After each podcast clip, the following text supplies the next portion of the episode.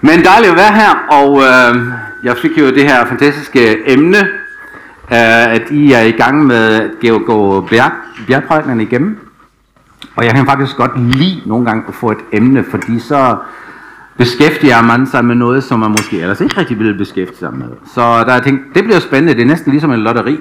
Kent han sender mig et bibelvers, og øh, så sender han mig Matthæus kapitel 7, vers tænker, det bliver spændende. Hvad står der egentlig? Der er jo mange gode emner i bjergprædiken. Så fik jeg den her gyldne regel. Og nu skal jeg lige se, om jeg kan følge med på min egen PowerPoint et eller andet sted. Der. Hvordan behandler vi hinanden? Den gyldne regel. Og der står sådan set i Matthæus 7:12, sådan som I ønsker, at andre skal gøre mod jer, sådan skal I gøre mod dem. Det er Toran, profeterne øh, og profeterne i en nødskade. Det er det vers, vi skal beskæftige os med i dag. Og øh, det var ret interessant øh, udsagn, Jesus kommer her. Det er jo meget relevant for os at beskæftige os med, hvordan behandler vi egentlig hinanden. Fordi i vores samfund, der går det faktisk lidt galt, synes jeg, hvordan vi behandler hinanden. Øh, det er sådan lidt øh, på på afveje, synes jeg. Tonen er blevet lidt grovere, og øh, når man kigger så lidt på Facebook nogle gange, eller de sociale medier, så er tonen den er ikke så, så pæn og ikke så sød længere. Øhm, så hvordan behandler vi egentlig hinanden? Og selvfølgelig har det altid været en udfordring, men hvordan behandler vi hinanden også som kristne, og hvordan behandler vi kristne de andre? Skal vi ikke være lidt bedre end de andre? Er vi bedre end de andre? Eller har vi en højere standard end de andre? Det er jo det er et meget relevant spørgsmål. Så lad os lige kigge lidt på det, hvad Jesus siger. Og når man læser det her sådan, at som I ønsker, at andre skal gøre mod jer, sådan skal I gøre mod dem, det, det lyder som en god tommelfingerregel, ikke? Så, nå ja, okay, det var jeg godt kunne tænke mig, at andre gør mod mig, eller hvad de ikke gør mod mig, det skal jeg også gøre mod dem. Men når du graver lidt ind i teksten, så finder du faktisk ud af, at det er ikke et bud, som Jesus giver os. Det er mere sådan en konstatering. Han siger faktisk, ved du hvad, det her, sådan har det været i profeterne, og sådan har det været i det gamle testamente, eller i den gamle pagt. Det er jo profeterne og Toran, lovbogen, det er en sammenfatning af det, hvad vi har gjort, men der er faktisk noget nyt på vej. Fordi vi, vi kristne, eller de fleste, som kender lidt til Bibelen, de ved jo, at der er noget, der kalder en gammel pagt og en ny pagt. Og Jesus er kommet med en ny pagt. Ved I forresten, hvorfor det hedder en ny pagt? Fordi den er ny. den er ny. Og det vil sige, det er ikke det gamle med, at der er noget nyt. Og det bliver nemlig rigtig spændende. Øh, det gode er, at det ikke kun er Matthæus, der fortæller os noget om øh, uh, bjergpræ, eller i bjergpræ, uh, øh, om bjergprædiken. Det er også Lukas. Og han går faktisk lidt mere i dybden med den her tekst, så jeg har lyst til at tage den næste. Og det er noget, der står i Lukas kapitel 6. Jesus fortsætter. Til jer, som ønsker at adlyde mig, siger jeg, elsk jeres fjender. Gør godt mod dem, som hedder jer. Velsign dem, som forbander jer. Bed for dem, som mishandler jer. Hvis nogen slår dig på den ene kind, så vend den anden til. Hvis nogen vil tage en yderkørtel fra dig, så lad ham også få din inderkjortel. Giv en vær, som beder dig, og hvis nogen tager din egen del, så lad være med at kræve dem tilbage. Så har du den igen her. Gør mod andre, som I ønsker, at de skal gøre mod jer. Hvis I kun elsker dem, der elsker jer, hvad særligt godt skulle det være ved det? Det kan være en hver synder jo gøre. Hvis I kun gør godt mod dem, der gør godt mod jer, hvad prisværdigt skulle det være ved det? Det gør synder jo også. Hvad særligt er der ved at låne penge ud, når I får dem tilbage igen? Selv synder låner ud til andre synder, når blot de får deres egen penge igen. Nej, elsk jeres venner og gør godt mod dem. Lån jeres penge ud, uden at spekulere på, om I får dem tilbage. Så bliver I rigeligt belønnet og handler som børn af den højeste Gud. Gud er nemlig gået, også mod de utaknemmelige og onde. Vær barmhjertige, ligesom jeres far er barmhjertig. Så Jesus han bliver sådan rigtig praktisk her. Han giver sådan masser af eksempler. Men hvis du kigger på, hvad han egentlig siger, sådan sammenfattet igen, så siger han det her. Der. Hvis I kun elsker dem, der elsker jer, hvad er der specielt ved det? Det kan alle gøre. Og det er så typisk for bjergprædiken. Jesus han siger, sådan har vi gjort, og sådan gør alle, men I I som er kommet ind i Guds rige, og I som kender mig, I skal gør det lige lidt anderledes, eller måske lidt bedre, eller måske lidt bedre, eller måske lidt ja, fra en anden verden. Der er en helt anden dimension i det. Og øh, Jesus han siger så, hvis du elsker kun dem, der elsker dig, hvad er specielt ved det? Men hvis du elsker mennesker, uafhængig af hvordan de behandler dig, så har du forstået noget. Hvis du elsker mennesker, som er omkring dig, uafhængig af hvad de gør mod dig, endda dine fjender, eller dem, der ikke giver dig til det tilbage, hvad du har haft, jamen så begynder det at blive spændende. Fordi vi er også vant til, at vi er alle sammen helt almindelige mennesker. Vi er jo vant til, hvis der er en, der gør noget mod mig, så har jeg sådan set lyst til at give ham tilbage, ikke? Og kræve tilbage, og behandle mennesker, som de behandler mig. Det, det ligger jo lidt i os. Så Jesus siger, det specielle ved det gamle og det nye, det er, der giver du ikke bare tilbage og, og behandler mennesker, som de behandler dig. Nej, du gør noget mere, du gør noget andet. Så det betyder, at vi skal have en motivation og en overskud, som kommer et andet sted fra. Din motivation til at elske andre kan ikke være den person, der står foran dig. Det må være noget andet, det må komme et andet sted fra. Og så siger Jesus her, han slutter den her afsnit med sådan her, Gud er nemlig gået, også mod de utaknemmelige og onde. Det kunne man også holde en lang, lang prædiken over. Gud han er gået mod de utaknemmelige. Altså hvis der er noget, der afskyer, det er dem, der er utaknemmelige, ikke? Altså at du kan for mindst sige tak, hvis jeg har gjort dig noget godt. At du bare sådan tager noget og går og tager det for en selvfølge. Hold nu her, det er det sidste gang, jeg, jeg gjorde det her, ikke? Men Gud, han siger, jeg giver, jeg giver. Også til dem, der ikke siger tak. Det ligger lidt i hans væsen, ikke? Så øhm, det store forskellen med det gamle og det nye er, at vi skal hente vores kærlighed et andet sted, eller vores overskud til et elske et andet sted fra. Vi kan ikke bare gå efter den der regel, jamen øh, det var jeg forventer, at det var jeg synes du skal gøre med mig, det vil jeg også gøre med dig. Det er en god tommelfingerregel, men ved du godt, at den findes i alle religioner? Confucius, buddhisme, hinduisme, selv humanistiske ateister siger, det er sådan set en god regel. Gør det, hvad du kan. Det, hvad du forventer, andre skal gøre mod dig, gør også mod dem.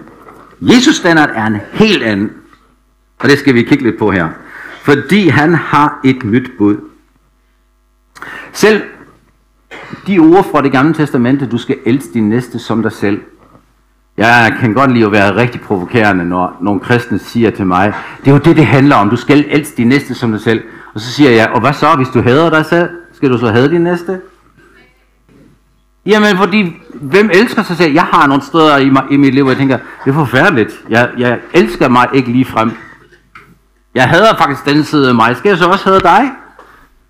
Det der, at elske den næste som sig selv, det er virkelig Torah og det gamle testamente. Jesus han har noget helt nyt. Og det kommer her. Det er der, vores løsning ligger. Han siger sådan, jeg giver jer en ny befaling. Og det er her, det virkelig begynder at blive rigtig spændende og sjovt. Jeg giver jer en ny befaling. I skal elske hinanden, som jeg har elsket jer. Og hvis I har kærlighed til hinanden, vil alle kunne se, at I er mine disciple. Så det starter med ham. At jeg først finder ud af, hvordan han elsker mig, hvor meget han elsker mig, og når jeg oplever det, så har jeg noget overskud til at give videre til andre. Det er virkelig den rækkefølge, vi skal hele tiden holde os fast i og sige, det er ikke elsk de næste som dig selv, nej, elsk de andre som Jesus elsker dig. Det er virkelig, virkelig vigtigt. Og det, det Jesus egentlig kommer ind på her. Så øh, det er jo en kærlighed fra en anden verden. Jeg har en, øh, jeg, der er en teolog så, fra USA, som jeg læser rigtig meget, fordi jeg er ret fascineret af de fleste ting, han skriver. Han hedder Gregory Boyd, og han siger sådan her. It's impossible to enjoy a genuinely passionate and loving relationship with God when our mental picture of Him doesn't inspire passionate love. Han siger, at det er svært at nyde og have et meget ægte, passioneret, kærlige fællesskab med Gud, hvis vores mentale billede af Gud siger det modsatte. Det vil sige, hvis du har et billede af Gud, hvor han ikke elsker dig, eller hvor du har et billede af Gud, at, at han holder afstand til dig. Hvis du har et billede af Gud, og han siger, han kan godt lide alle de andre, men bare ikke dig. Ikke? Så det er meget, meget vigtigt, hvad tror vi egentlig på, og hvilke antagelser har vi om Gud. Fordi jo mere vi oplever, hvor meget Gud elsker os personligt, jo mere har vi lyst til at give det videre. Så har vi faktisk ikke brug for den regel. Den gyldne regel, hvad kunne du tænke dig, at jeg gør for dig? Fordi så har du overskud at elske mennesker og gøre det bedste for dem. Ikke for dig, men for dem. Fordi du har overskud. Det er ikke så længe siden, jeg gik en tur en lørdag eftermiddag. Min kone var på tøsetur, så jeg havde rigtig god tid. Og jeg bor i nærheden af Årsle Engsø. Det er sådan en udkanten af Aarhus, og vi har sådan nogle stiforbindelser ned til søen. Um, og jeg gik en tur, og så kom jeg ind på, den er, den er flotte sti til venstre, eller fra min side, det er nok jeres højre, kan I se den? Den er flotte sti ned til søen. Den plejer at gå rigtig mange gange. Og øh, den her dag, så stod der det skilt, privat område, adgang forbudt for uvedkommende. Jeg tænkte, ej, det her skilt, det har jeg nu hørt noget om. Og hvis du læser det her skilt, og du ikke ved, hvad der, hvad der foregår i den lokale kontekst, så tænker du, okay, jeg må egentlig ikke gå på den her sti. Nu skal jeg fortælle jer baggrunden for, den her, for det her skilt. Der er en af dem, der bor der i nærheden, eller har sin grund at gå op til den her sti. Han er så træt af, at alle folk de går tur der. Så han har simpelthen sat det skilt op. Det er forbudt at gå her. Og så har vores grundejerforening, der, som jeg er en del af, skrevet til kommunen og spurgt, sig mig engang, må han egentlig det her? Er det en offentlig vej, eller er det hans private vej? Kommunen har skrevet tilbage til os alle sammen, det er en offentlig vej. Han skal fjerne det skilt. Øhm, men det har han ikke gjort. Han er sådan lidt oprørsk, ikke? Det, er sådan. det har han i hvert fald ikke gjort. Men os, der bor der, vi har faktisk fået sådan en e-mail fra vores grundejerforening, at kommunen har sagt, at han skal fjerne det her skilt. Og vi var, den her tur, det bliver en rigtig prædiken for mig. Fordi, hvis du kun læser det skilt, og du kun kigger på det her og tænker, okay, det er nok rigtigt. Det er jo fuldstændig rigtigt. Øh, det er privat, og derfor må jeg ikke gå her. Og du antager, at det er rigtigt. Og det vil jeg jo gøre som helt almindelig, pæn borger. Ikke? Det, det er nok rigtigt. Så vil jeg faktisk træffe et valg på grund af det skilt. Jeg vil sige, jeg er lidt oprørsk, jeg er ligeglad, jeg går bare alligevel. Ikke? Eller, jeg vil sige, jeg må ikke gå her. Jeg må ikke nyde den tur. Og hvis jeg går alligevel, så vil jeg faktisk have dårlig samvittighed. Men sandheden er, og det er den højere sandhed i den her sammenhæng, det skilt, det skal slet ikke stå der. Hvor ofte har vi antagelser om Gud, som vi tror er rigtige? Billeder af Gud, forbudt for adkommende, du må ikke være med her, eller det ene eller andet. Du, du kan, det, der, der er så mange ting, hvor vi har antagelser om Gud, og billeder af Gud, og det er fuldstændig med rette på en måde. Det virker totalt rigtigt og ægte. Men sandheden er en anden. Og hvis du følger dine antagelser, og kun dine antagelser, og ikke kender sandheden, så får du faktisk en dårlig samvittighed over mange ting. Det kan du hurtigt få. Jeg ved ikke, om det er din historie, eller den kirke, du kommer fra, eller det ene eller andet, der har sat nogle skilte op, som virker ægte, og meget logisk, og helt fantastisk måske endda. Ikke? Det, er jo, det er jo klart, det er selvfølgelig skal der ikke gå så mange mennesker, der noget den vej. Men virkeligheden, eller sandheden er, det må slet ikke stå der. Og der er frihed til at gå dernede. Ikke? Det blev sådan helt prækken for mig. Hvor jeg kan mærke, ej Gud, jeg har mange billeder i mit hoved af dig, som egentlig forhindrer mig i at elske andre. Jeg har mange billeder i mit hoved om dig, som ikke er sandt. Så vis mig det, lad mig se, hvordan du virkelig er. Så jeg føder i frihed, og ikke bliver styret af sådan et skilt eller sådan et label, som du har. Og det samme gælder jo også nogle labels, du har sat på dig selv. Hvad du tænker om dig selv, eller om de andre. Det er jo i den sidste ende de indre ting, der hindrer os i at elske andre. Det kan være en, der passer ikke lige i din ramme, hvordan han ser ud, eller hvor han kommer fra, eller det ene eller andet. Men det er jo herinde det foregår, at du siger, ham kan jeg ikke elske. Eller hende kan jeg ikke elske. Og derfor er vi nødt til at pille ved de her antagelser, pille ved de her billeder, eller lade Gud komme til at pille ved de her antagelser. Så vi ser sandheden om os selv, om Gud og de andre, så bliver det let at elske. Og det, det skal det være. Der skal være, komme en lethed over det, fordi vi først modtager fra Gud, i stedet for at producere noget. For eksempel kan du, jo, kan du jo sige, okay, jeg har svært ved at elske nogen, som er så anderledes end mig. Så vil jeg sige, okay, det kan jeg godt forstå, at du har de følelser eller de tanker.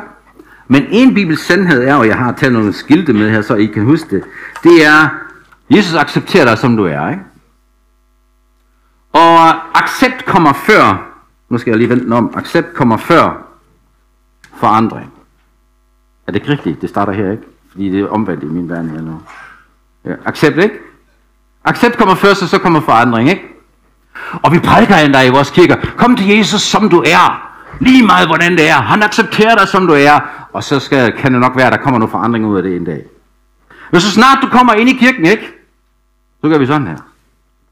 Du skal først forandres, så kan jeg godt acceptere dig. Er det rigtigt? Jeg har været udsat for det mange gange. Altså, først skal du lige forandre dig lidt her på det område, så kan vi nok acceptere dig. Vi sådan gør vi ikke her. Jeg kan godt fortælle dig en ting. Hos Jesus er det altid sådan. Altid. Det er uanset, hvordan du opfører dig. Altid det her først. Jeg skal slå fast, og du skal ikke lave om på det. Og når du først fanger det her og begynder at leve i det for dig selv og siger, okay Jesus, du har accepteret mig, som jeg er, med alt hvem jeg er, med alt de fejl jeg laver, alt det ene og det andet, så, øh, så kan jeg måske smitte af på andre, ikke? at jeg først kan acceptere dem. Helt, ja, undskyld, den der, ikke? Helt som de er, ikke? Og ikke lave det om. Accept kommer før forandring. Det er jo det er bare en lille del af vores, hvordan vi ser Guds kærlighed. Ikke? Bare en lille aspekt. Det er sådan nogle ting, vi er nødt til at få ind under huden. At vi hele tiden lever i den bevidsthed, Jesus, du accepterer mig, som jeg er.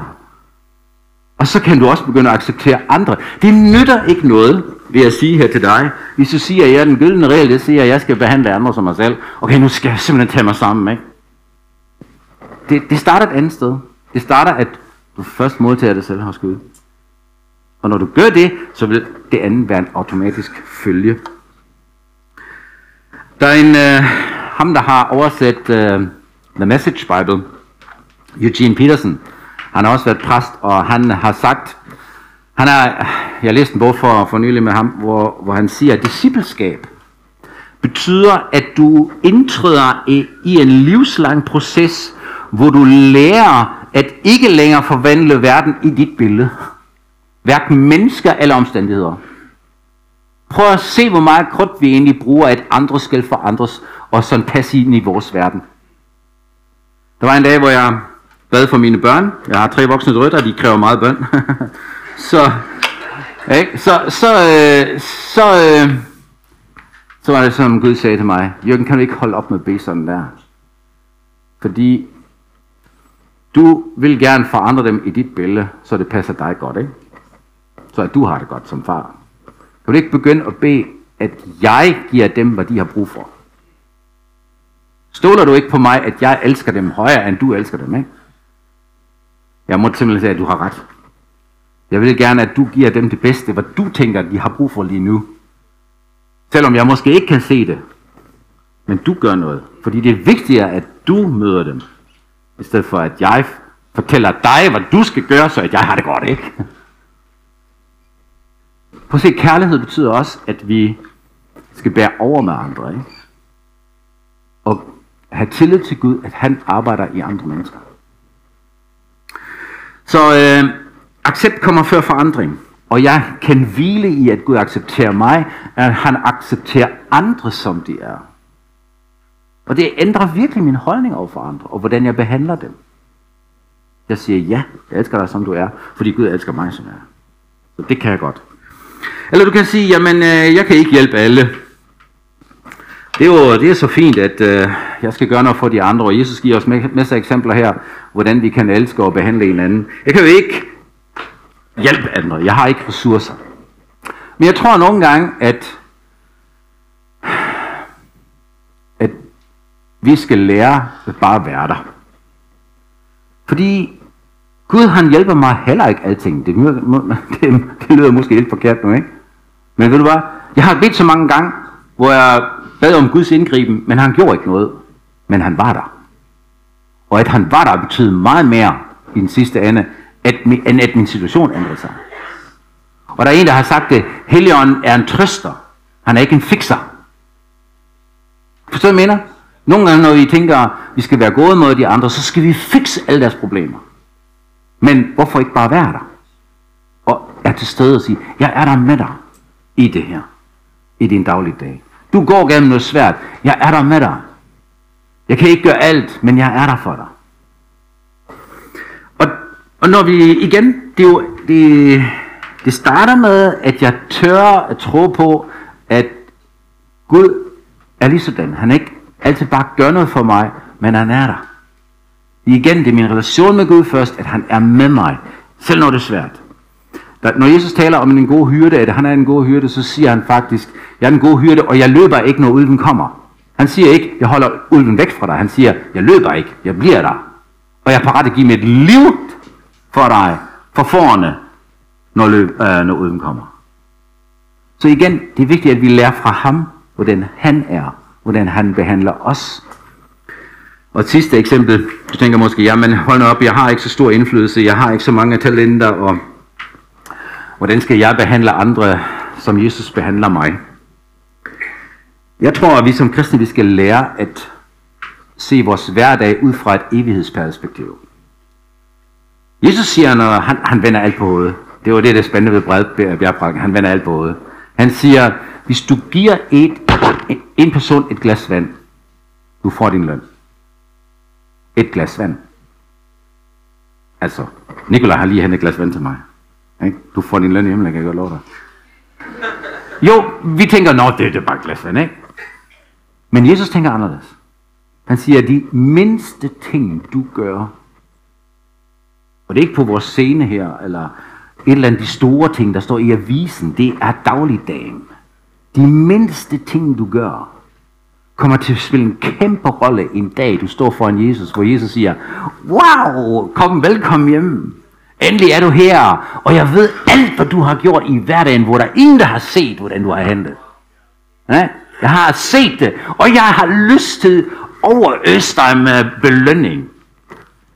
Altså, belønning spiller en kæmpe rolle i det nye testamente. Det gør det altså. Og vi ser ikke altid belønningen her og nu. Det giver det også nogle gange, ikke? Men, men vi ser det ikke altid. Og du kan sætte på, hvis, igen, hvis det starter med din relation til Jesus, øh, til Jesus, og din relation, hvor du lader dig elske ham, og siger, Jesus, nu har jeg lyst til i min hverdag at gøre de små ting. Så siger Jesus, det er jeg med på. Jeg skal nok være der, og du får din løn. Se her, Gud har faktisk et mål med dig. Og det er Johannes, øh, der siger det i Johannesbrevet. Han siger, at Gud har et måde med hver eneste kristen. Og det har jeg lyst til at læse for dig her. Hvis vi, mens vi lever i denne verden, det vil sige inden himlen, ikke? altså inden Jesus kommer tilbage, mens vi, mens vi lever i denne verden, elsker på samme måde, som han gjorde, der har du den igen, så har han noget til måde med os. Det er godt sagt, ikke? Hvad kærlighed angår. Og vi kan være frimodige på dommens dag. Så Gud har et mod med dig. Du skal lære at elske i din hverdag. Og lad være med at være for hård med dig selv. Vi er nogle gange, ja men altså, vi har sat en standard, og jeg er for dårlig, og jeg, jeg kan aldrig leve op, og det er for svært, og ved du hvad, jeg tror, din lande bliver større, end du tror. Fordi Gud har et helt andet centimetermåde, end du har. Og han glæder sig over hver eneste gang, du bare i det mindste gør noget, bare for ud af kærlighed til ham. Og ikke fordi du skal, eller det bliver forventet, eller det, det skulle man, det burde man, alt det der. Jesus, øhm, nogle gange bruger man også mine, mine børn som eksempler. Dengang min, min, min ældste datter skulle lære at gå, jeg kan huske den tid, hvor hun hele tiden sætte sig på numsen igen, ikke? eller faldt og alt det der. Vi var, jeg har faktisk overhovedet ikke tal på, hvor mange gange hun faldt. Jeg har Et billede fra den dag, hvor den første gang tog de første skridt og gik. Rigtig gik. Det er det, der har printet sig ind i mit hoved. Og jeg kan, ej, nu kan jeg gå. Ikke? Jamen, hvor åndssvagt er det? Men det er jo, hvem, hvem glæder det ellers end en far? Ikke? Du synes, det er, det er åndssvagt, ikke? Men for mig, som far, der elsker min datter, så nu kan hun gå. Og jeg har glemt alt, hvor hun har sat sig ned og slået sig, og det ene og det andet, det har jeg glemt. Og vi tænker, at vi er så problemfixeret, vi er så syndfixeret nogle gange. Alt de fejl, jeg laver, tror du ikke, at Gud han tæller dem alle sammen? Nej, det gør han faktisk ikke. Han glæder sig over hver eneste skridt, du tager. Hver eneste skridt i tro, du tager. Fordi hans måde med dig er, at du lærer at elske. Hans måde med dig i hverdagen er, at du bliver stor der. Jeg har faktisk nogle gange sagt, i vores kredse, i vores frikirkekredse, der har vi udviklet sådan en teologi, at vi alle sammen skal være stjerner, ikke? og store helte, og, og man kan blive helt forpustet. Du skal vinde hele verden. Du skal overhovedet ikke vinde verden, det hele verden. Du skal bare vinde din verden. Der hvor du er. Og øh, sænk skulderen lidt og sige, okay Gud, jeg vil lære at elske i dag. Og så har vi faktisk ikke brug for den der gyldne regel mere. Så kommer vi til den her. Hvordan behandler vi hinanden? Det er et nyt bud i stedet for en gylden regel. Som jeg har elsket jer, skal I elske hinanden. Og det er et livslang proces. Det tager hele dit liv. Hvor du lærer at elske mere og bedre. Og hvem af os kan ikke sige, at jeg kan egentlig godt lære at elske mere. Jeg kan godt blive bedre. Men det starter ikke der, at du, du prøver og giver den gas, og nu skal jeg godt anstrenge mig. Det starter med, at du siger, Jesus, jeg vil gerne lære dig bedre at kende. Jeg vil gerne finde ud af, hvordan du elsker mig, så at jeg kan elske de andre, som du elsker mig. Det er det, jeg fik ud af den, uh, den gylden regel. Og så må I jo finde ud af, hvad I fik ud af den. Og tage den videre. Jeg har lyst til at sige til dig, som er med, øh, følger med her på streaming, men også jer, der sidder her, og, og når du siger, jamen, det lyder næsten for godt at være sandt, at Gud elsker mig først. Det har jeg aldrig som rigtig modtaget, og du sidder her og siger, ja, det vil jeg gerne tro på. Så, så kan du gøre det ved at sige ja til Jesus. Det starter med, at du i dit hjerte siger, ja Jesus, jeg tror på, at du er sådan der. Og jeg kender dig ikke godt nok, men jeg vil gerne tro på dig. Så jeg vil gerne gøre dig til her i mit liv, og det er jo en kæmpe skridt. Men hvis du mener det, så kan du gøre det her i dag. Og hvis du ikke er klar lige nu, så kan du gøre det senere i eftermiddag eller i morgen. Det afgørende er, at du træffer det valg og siger, Jesus, jeg åbner mig for dig, din kærlighed, og jeg vil modtage den, og jeg vil gerne følge dig. Det er en livslang proces. Så hvis du har det sådan, så, øh, så kan du godt række en hånd op, så beder jeg en bøn for dig. Er der nogen her, der siger, at det kunne jeg godt tænke mig? Så beder jeg lige en bøn for dig. Også for dig, der er måske derhjemme og følger med.